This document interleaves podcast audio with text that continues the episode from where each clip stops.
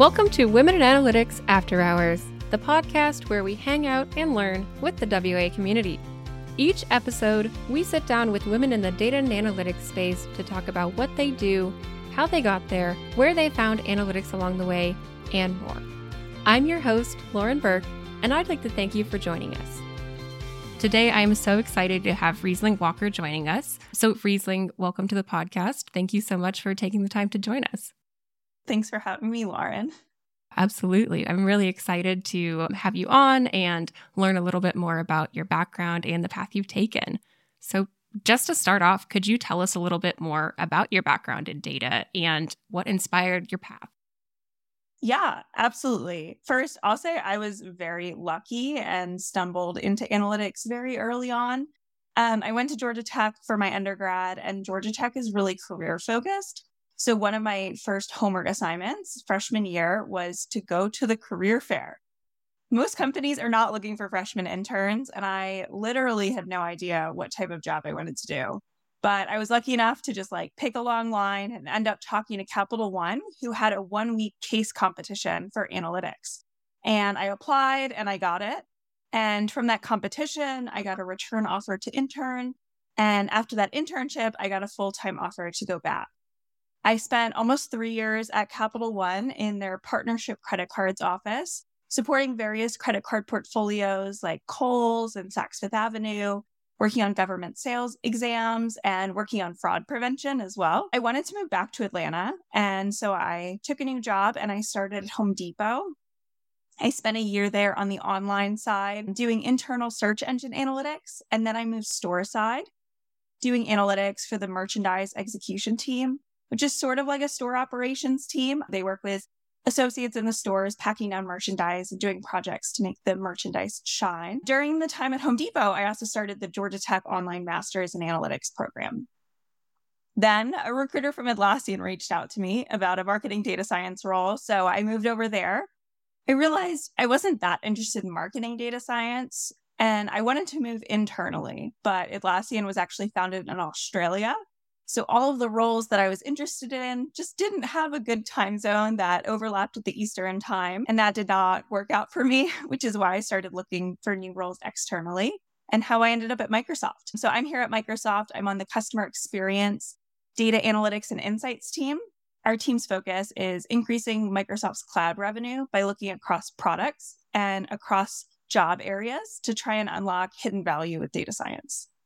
But I actually just accepted an offer to go back to Home Depot. So I will be on a data I will be a data science manager on the merchandise execution team that I mentioned earlier. So by the time this podcast airs, I will be over there. So I've had a long journey, lots of different positions, but lots of analytics along the way. That's awesome. And huge congrats on the new role. That's a really exciting transition you're about to make. Yeah, I'm so excited for it. And so, speaking of that, you've actually previously written a lot about changing roles in the data space and making moves both internally and externally, like you're about to do. So, how did you and how do you evaluate when it's time to move on from your current role? Yeah, that's a great question. And I really think it's different for every person and can depend on your life stage or career stage. For me, I've changed roles or at least considered changing roles for a ton of different reasons ranging from wanting to move from Chicago to Atlanta, a large step increase in compensation. If I'm bored or just feel like I'm not learning in a role, or if I'm really, really excited about the next role, or if there's a manager I don't like, I think there's so many different reasons that someone might think about changing roles. I will say I know I've changed roles a lot. I feel like it's almost acceptable early in your career, but as I step into this manager role, I know how important it is for me to have a consistent manager over time. So in this career stage, I will definitely not be changing as often because I know it'll more directly impact other people. For me, when evaluating if it's the right time, that's hard.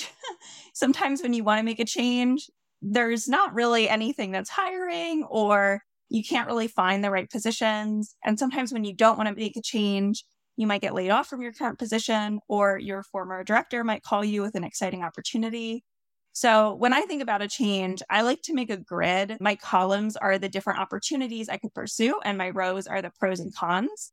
And I think just writing it down, trying to gather as much information as possible and being as objective as I can really helps me evaluate if it's right to make a change and what the next step should be. That's a really interesting approach with the grid. You're kind of coming out about it from a data perspective, which yeah. really fits pretty well. What are some of the pros and cons you usually look at? Yeah, it's hard because I feel like for every good thing about changing roles, there's also a bad thing. And that's why I try and do the pro con grid to really like weigh out the benefits and the costs. I also think it's really important to understand the whole picture when making a decision or especially going into negotiation conversations.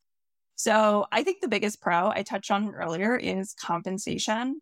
When you change roles, that can be one of the fastest ways to make large step changes in compensation. But you also have to remember the things you're giving up, like unvested stocks and bonuses. The benefits packages are probably different. And I also want to point out you don't always get a pay raise when changing roles. I personally took a step down in compensation when changing locations. Another benefit I think about is just like the ability to learn. My favorite thing about joining new companies is getting to learn so many new things and meet so many new interesting people. But the downside to that is you spend so much time ramping up that it'll take you longer to execute on a project, which means it will take you longer to get promoted in that position. The last thing that I always think is a positive is getting to choose your own work. Everything sounds so exciting. You know, the grass is greener. But just like you're selling yourself in an interview, the hiring manager and company are also selling themselves too. So the role might not be quite as amazing as you expected. So I find the best way to balance these pros and cons is to change roles internally because you have more information when choosing your own work. You can talk to more people, you're more familiar with the company, you get to learn a new area of the business without sort of ramping up on those things like HR benefits, tech stacks, and more that you might have to learn by changing companies. And it's a clear time to renegotiate your compensation.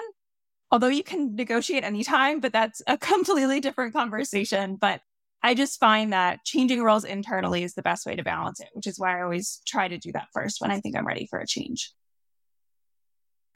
That's a really good way to approach it. I've definitely like I've personally moved internally and like you said it is really so much easier to get up to speed, especially in the data space. You're familiar with the data and how it's connected a little bit better. And even if you're moving into a new area or role, you at least have that familiarity with the people you might be working with, the data you might be working with, the company as a whole and its goals. So that's a really interesting perspective to bring about when you're thinking of making that change. Yeah. And especially on the people, like it can be really hard to keep up with mentors and people you admire from previous companies. And you never know how people are going to move within a company or which mentor or advocate or person you've worked with before is going to show up in your next project, even if it feels like an unrelated area. So I think people is another one. I mean, relationships take so long to build at new companies. So changing internally is another great way to keep up with those people. Right. That's absolutely true. And so, for anyone thinking about making a transition in the near or distant future, either internally or externally, what are your suggestions and how do you set yourself up for success when you're about to make that change? Yeah, I think my first piece of advice is start early and often. Start before you even think you want to make a move. I had a mentor tell me once that if you start looking for a new role when you're already unhappy, it's it's too late. And he's so right it takes you at least three months to land a new opportunity between the time it takes to look for roles, apply for them, meet people, interview, and negotiate and the background check. So if you start looking when you're already unhappy with your role, think about how much more unhappy you'll be in another quarter. And it might make you take an opportunity that's not the right fit for you just because you're so excited to get away from what you're in now. So the way I do this is I just am constantly networking and meeting new people because every time you meet someone, you might figure out that you're interested in working with them, or you might be interested in working on that subject area and you can learn from them. This could be like as simple as participating more actively in meetings, being more active on Slack and Teams channels at work. And like, it's not work. My favorite Teams channel at Microsoft is our Fibercrafts channel. Um, we post pictures of our knitting and crocheting, and we have monthly happy hours where we all get on a Teams call and we knit together and I get to meet people from all over the company and in roles that I didn't even know existed. And it's just like such a fun way to meet people. That's so fun. Yeah, it's it's honestly the best. Atlassian had one too, and so I'm hoping Home Depot has a fiber art Slack channel, and if not, I might have to start one. You definitely I should. The other thing that's really important to like meet people is scheduling one-on-ones, going to conferences, and DMing people online who are doing cool stuff. It's just more ways to meet people. But I think that is the way you build your network and find out what the right next step is for you. But you also need to build your brand so that you can position yourself to be considered for that next role. And that means, you know, kicking butt in your job, helping others so they know you're a person that can be relied on, and maybe writing and posting publicly to build your brand outside of the company as well. So, yeah, start early, network, and build your brand. Awesome. And so, speaking of changing roles, you have an interesting perspective as someone who's had the opportunity to be in a lot of different industries and see how analytics works within them, including banking, software, retail. So, what are some of the key differences and a may- maybe a few of the surprising similarities that you notice throughout your work in these roles? Yeah, it has been really interesting to move between companies. And I didn't realize how different my roles would be at each one. One really interesting thing that I've noticed is just the speed of the business. And by speed, I really mean the time it takes between the idea and the measurable impact. So, Capital One was my first role and probably one of the slowest roles I've been in, just due to regulation in the industry and how people use credit cards. Um, for each decision we wanted to make, we had to do a lot of analytics around recession testing to make sure this would still be good. And that's a government regulation then had to go through credit and legal approvals. And then after the decision was implemented, it probably took four to six months at least to see how a cohort might behave after this change. And then if you want to account for seasonality, you're looking at like at least a year and a half until you can really evaluate the results of the decision, which is just a really long time. What's funny is my second role was on the Home Depot search team, which was the fastest team I've ever been on. My first day, I was like playing around with the search engine, trying to understand the business, and I found a really small bug on their website. And I showed it to my manager. He said, Yeah, that's a bug. Screenshot it, throw it in this Slack channel, and I'll get an engineer to fix it by end of day. And I was like, What? end of day? Like, don't don't we have to go through an approval process? Don't we have to like measure the impact to show the value? And he's like, it's it's just a bug. Like obviously the impact's good no one needs to approve this. Like, we just do it. I mean, obviously, larger changes to algorithms or experience have to go through approvals. But with so much volume on the search engine, and because most people search and then purchase in that same visit, you can start getting indication of results within the same day and really test changes within weeks, which is awesome. So, yeah, I mean, the speed of work is completely different in pretty much every industry and even every team you're on. It depends on mostly customer lifecycle and government regulation. So things with longer customer life cycles probably need more analysis up front because you're investing more time before you can make a change if the idea doesn't work. But if you're working with shorter customer life cycles, it's a lot more like iterative and testing because you can just you know, throw something at the wall and if it doesn't work, remove it really quickly and it really doesn't impact many customers or it doesn't impact customers for as long of a time period. So I think the speed of work is just like really interesting and can completely change the way that you work from team to team. Definitely. I've seen a lot between industries, but also what you mentioned between teams, because a lot of times, especially looking at like analytics or data teams, the data you're working with in that division, say you're in the customer side versus maybe the marketing side, that's completely different data in some ways that you're looking at it, right? So for you to want to execute on a project in one area, it might be very quick. You might have people ready to work on it. You might have a team dedicated to fix things like that that are popping up. Whereas versus like somewhere else, you might have to be the one to drive that and push that along and make sure that right you're able to accomplish that in a timely manner.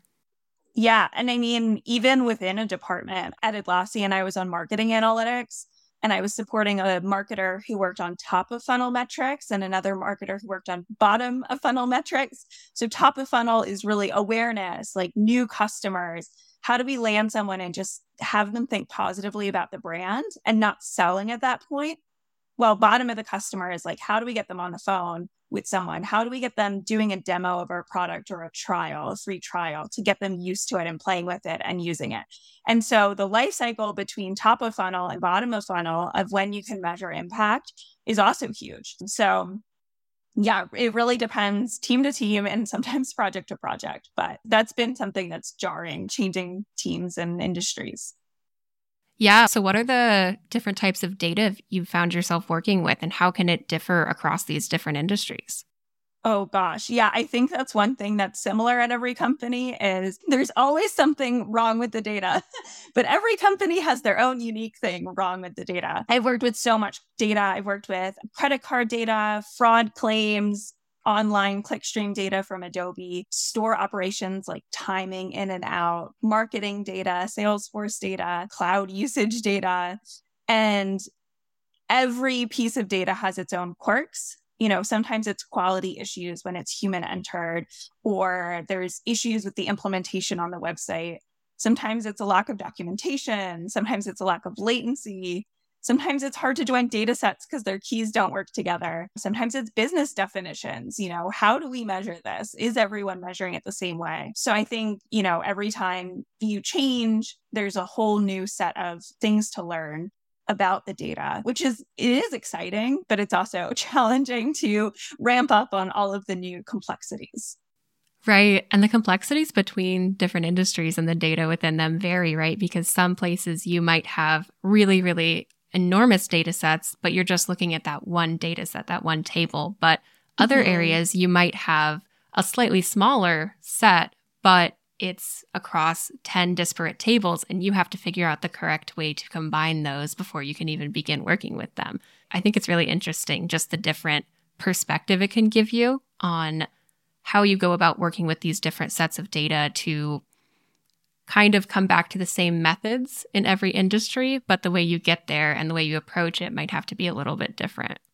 Yeah, absolutely. Like for that example, when I was uh, working online, it was one table of all the clickstream data, and that was pretty much what we used. But while working store side, it's like, okay, well, we have to understand the structure of all the stores and the structure of all the products and you know what people are doing in the stores and those are three completely different data sets that you have to figure out how they work together and if they can work together. Totally. And so, with these transitions you've made between industries, between teams, seeing all of these different types of data sets and how they work and what you need to do to get them in the correct format, do you feel like that has helped you develop a perspective that across these different industries can be helpful, even if it's not the same type of data, the same type of approach. Yeah, it is always interesting seeing similar problems at new companies and saying, oh, I've seen a way to solve this. But also, sometimes the solutions don't work across each place. Sometimes the issues are different and it's just a new problem to try and solve. That's a good lesson to learn that, right? We hear a lot about all of these really cool methods, um, especially in data science. There's this new model coming out. There's this new way you must approach data cleaning. You must approach visualization. You must approach your empty and missing variables. But right, like you said, sometimes that doesn't work in the particular domain. And I think that's important to recognize as you gain that experience.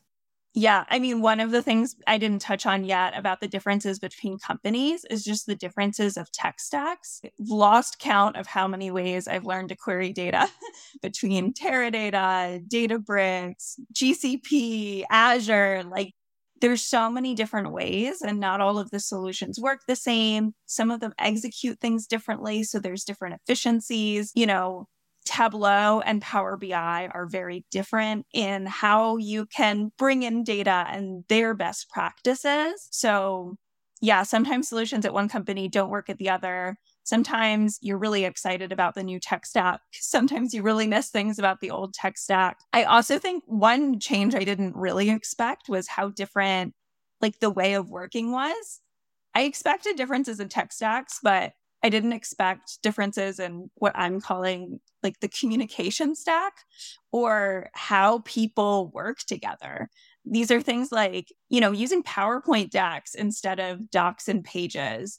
Or if your team defaults to sending emails instead of using Slack by default, some teams are in meetings more than others, and that's normal expectation, or on camera versus off camera. What different job titles mean So, like at one company I was at, everyone above manager was given the title head of something. So it was really hard to figure out like what is the hierarchy in areas of the business I wasn't familiar with. So I think that's another thing people don't realize they have to ramp up on when they change companies is like, oh, I was really good at communicating in this way and people don't communicate like that here. So you have to spend time building these relationships and trust and like communicating in new ways even though you thought like, oh, I would just be ramping up on the data in the subject area as well. That's so interesting. And I'd like to add on to the communication side. I think between companies, you also see differences in your ability to communicate with people on different teams or in different areas. Like you were saying with your group where you just meet other people in the company and you knit together. That's a way that you're able to find people in different areas and just already build that relationship versus if you have that maybe more email based culture, you don't have random Slack groups you can join to kind of find more of the community. You don't have like communities of practice for little areas. So I think that's interesting to kind of think about as well. And I really think those type of things can enhance how well your company and your teams work together just because having that ability to not only connect when it's necessary really helps you have that basis for some of the things you might need to be doing in the future. And that just sets you up for success. Yeah, yeah, absolutely. Learn, connect, and collaborate with the global data community at the 2023 DataConnect Conference on July 20th and 21st in Columbus, Ohio. DataConnect brings together industry leaders, technical experts, and entrepreneurs to discuss the latest in data, analytics, machine learning, and AI. Learn from high quality content delivered by thought leaders like Cassie Kozyrkov, Chip Huyen, Stephanie Domas, and Wendy Batchelder. Use promo code WIA After Hours for a 15% discount off regular or virtual conference passes. We hope to see you there. So, thinking of some of the other things that might help you when you're thinking about transitioning to a new role. I know you studied math in undergrad, and then after you worked as an analyst for a couple of years, you ended up going back for your master's in analytics from Georgia Tech. And so, what inspired you to jump back in, and what did you gain from that experience? Yeah, so I actually had one more role that I left out of my intro because it's a lot of roles. When I was looking to move back to Atlanta, I accepted a contract position and I thought it was going to be analytics, and it really wasn't. And I really didn't like it. And I knew at the end of my contract, I wanted to do analytics. And I was like, gosh, how do I tell hiring managers that all I want to do is work with data? And I picked the Georgia Tech Online Masters in Analytics for a couple different reasons. The first is it's completely online and flexible it's not quite go at your own pace. There's like, you know, deadlines for homeworks and exams, but you pretty much have a week anytime it's assigned to when it's due. So you can do it on your own. The videos are all recorded, so you can watch them anytime. And so I knew I could do that part time while still keeping my job. Well, I mean, the first reason was really I wanted to get back into analytics. The second was it was part time. And the third was it's really cheap. I did the whole program about over three years, and the whole thing was around $12,000. And Home Depot and Atlassian have very generous tuition reimbursement programs. So I paid for less than half of it myself. And I will say, having that on my resume really helped with interviews. A lot of people saw it as a signal that I really was passionate about analytics. And taking the classes helped me in my interviews, but also executing on the job. I started taking classes and I was able to implement the things I was learning in class right away to my work, which I think was really great and really helped advance my career as well. The other thing I gained from it is the network. Speaking of those like communities that we were talking about, there's a Georgia Tech online masters in analytics Slack community that's only for GTOMSA students. And through that Slack community, I've made friends. I found the job that I'm in right now, and I found backfills for when I leave positions to make sure that my teams have someone to fill it when I leave as well. So the Slack channel is absolutely amazing. But yeah, I mean, I really did it just to get back into analytics and ended up going through the whole program and finishing it out. That's awesome. So, as you made that transition, you also made the transition from analytics, from an analyst role to a data scientist role.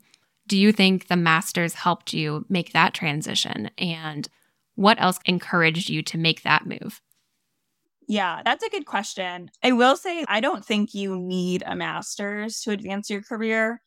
I was told pretty early on in my career that you can sort of think of a master's as like one to three years of work experience. These are things you can learn on the job. It just sort of helps accelerate your career.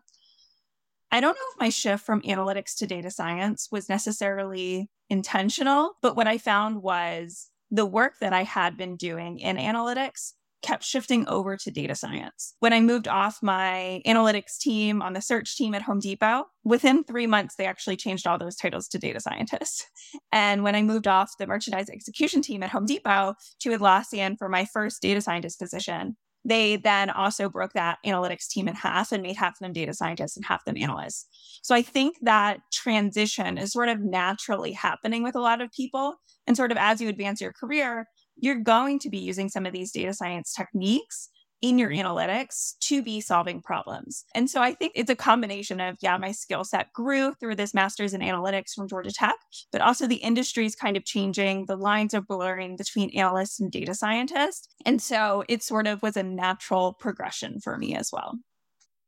That makes a lot of sense a lot of roles that are data analyst or data scientist kind of actually fit more in the middle. And you are doing analytics work, you are doing data science work, but it really can almost blur if you're on the right kind of team, especially if it's a more limited member team, just because you need people to fill those gaps. I've kind of seen a new title more recently that's called analytics scientist. And I feel like that actually might be in the middle of that. I'm seeing a lot more data science, data analytics related job titles that might be defining that divide a little bit more, but we'll have to see as that progresses. Yeah, I, I, think people are trying to figure out the right titles. I think there's so many. I mean, there's analytics engineer. I saw on LinkedIn someone saying, you know, maybe we should make a business scientist role.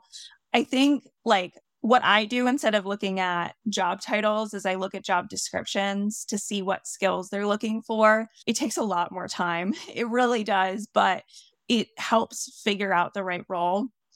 I think another thing that's important to keep in mind is one thing they talked about at Atlassian a lot was building balanced teams.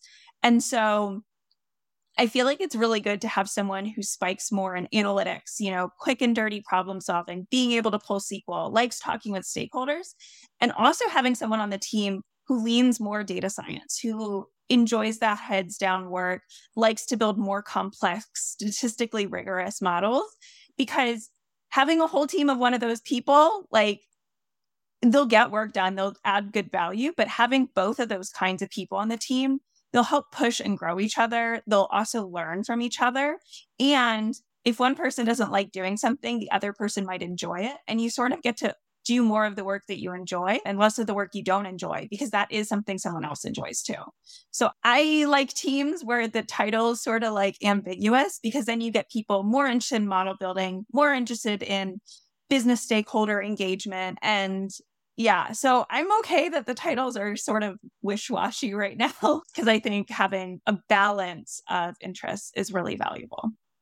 I think that actually makes it easier to kind of position, not even internally, but within your own team, right? Because if Absolutely. your role has a title like that, like you're saying, it makes it easier for you to just take on more of those responsibilities or just shift a little bit into something that's also considered that responsibility yeah and figure out if you even like it you know? Sometimes you want the shiny new title and you don't and you realize maybe you don't actually enjoy that type of work. So i think being able to dabble and try and meet people with different interests and skill sets is a great way to figure out like what you actually want to do.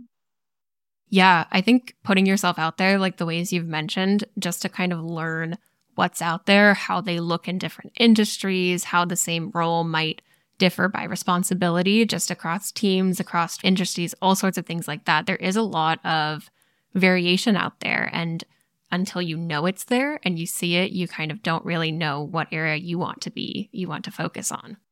Yeah, yeah, for sure. I mean, there's been so much variation between all of my roles. It is crazy how many different things you can do out there. Yeah, and speaking of putting yourself out there, one of the ways that you have done it in the last couple years is getting started with public speaking. So how and why did you get started with that? Yeah, public speaking is a great way to get yourself out there. You get to go to conferences and meet a ton of people. So, I actually started public speaking because I attended a conference as a participant. The conference is called MeasureCamp. And the whole idea of MeasureCamp is there's no agenda until the conference starts. And anyone can sign up to speak as long as there is an open time slot and an open room or video room since it was remote available. I was not planning on speaking, just planning on meeting people. And I noticed a topic about halfway through the day that Marissa Goldsmith put on the agenda. And it was to lead a discussion about why 50% of the participants at the conference were women, but only 20% of the people who signed up to speak were despite anyone being able to sign up at any point. Right before that, I grabbed a couple of books that I knew statistics from. I pulled them out. So, in that conversation, we talked about data. We talked about why each one of us chose not to speak. And we talked about what things the conference or we could do for each other to encourage more women to speak at future events. And there I opened my mouth and I gave an open commitment that I would speak at the next conference, that I was able to, which I thought no one would remember. it turns out that's not true. Dylan Lewis remembered, and he messaged me a couple months later and encouraged me to apply to speak at a conference. I came up with so many excuses, but after his relentless encouragement and a few sleepless nights from anxiety, I applied to speak and I got it. And after that talk, I was approached by someone else to speak at their conference. And I've just been speaking more and more, and my confidence has grown tremendously. And as a shameless plug, I will be speaking at the Marketing Analytics Summit in Las Vegas in June, June 19th through the 22nd. So please check it out. We will absolutely link that so people can check it out and hopefully attend.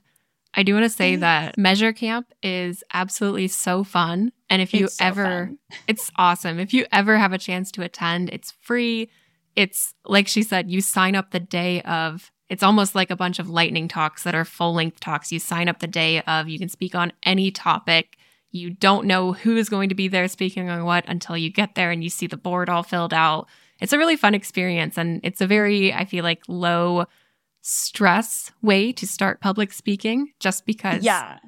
Yeah. It, yeah. And that's what I thought I was going to give my first talk uh, because I was like, oh, that's so low stress. And the talks, like, some of them are really big speakers who talk at conferences who use it as a way to like pitch it or try a new talk. And other talks are just like, you know, small round discussions they usually do like a data therapy session where like everyone just like complains about work. I mean, there's some like really chill ones, some really technical ones, but it's just a great way to meet other data people. It really attracts data enthusiasts because it's really low pressure. It's free. Yeah. You don't know what's going on. You don't know who's speaking in advance. You're not paying for a ticket to a conference. It's usually on a Saturday. So I feel like the people you meet there truly want to be there, truly want to learn and want to just kind of be able to chat and meet other people who are in data and analytics and just kind of want to have a good time. Yeah, yeah. I will say also, I've never attended a bad conference. MeasureCamp is particularly fun, but if there isn't one in your area or you can't make a Saturday work, like go out there and go to a conference because you're you're gonna meet amazing people. That is absolutely true. The best part of conferences are often networking especially if it's in an area you don't usually find yourself in, if it's not near where you live, or if you're meeting people that are coming from different areas that you wouldn't meet typically. It's just a really good way to enhance your perspective and meet other people who make you better just by being able to teach you new things. Yeah, I think also with the pandemic, a lot of conferences have gone online or hybrid. It's a great opportunity to learn more things and see more presentations.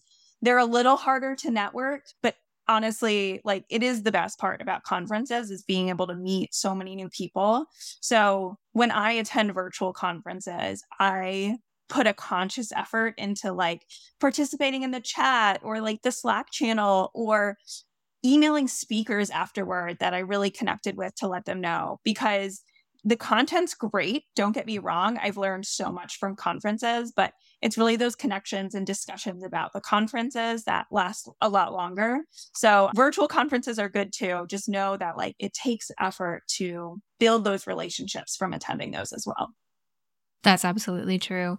I feel like you're very good at networking. And I know you have an article on networking one on one. So I'm definitely going to link that as well because oh, the thanks. tips you've said just during this podcast are already amazing. But I know you have more amazing tips in that article that people can definitely benefit thanks. from. And networking is hard. It's a skill that I have practiced over time.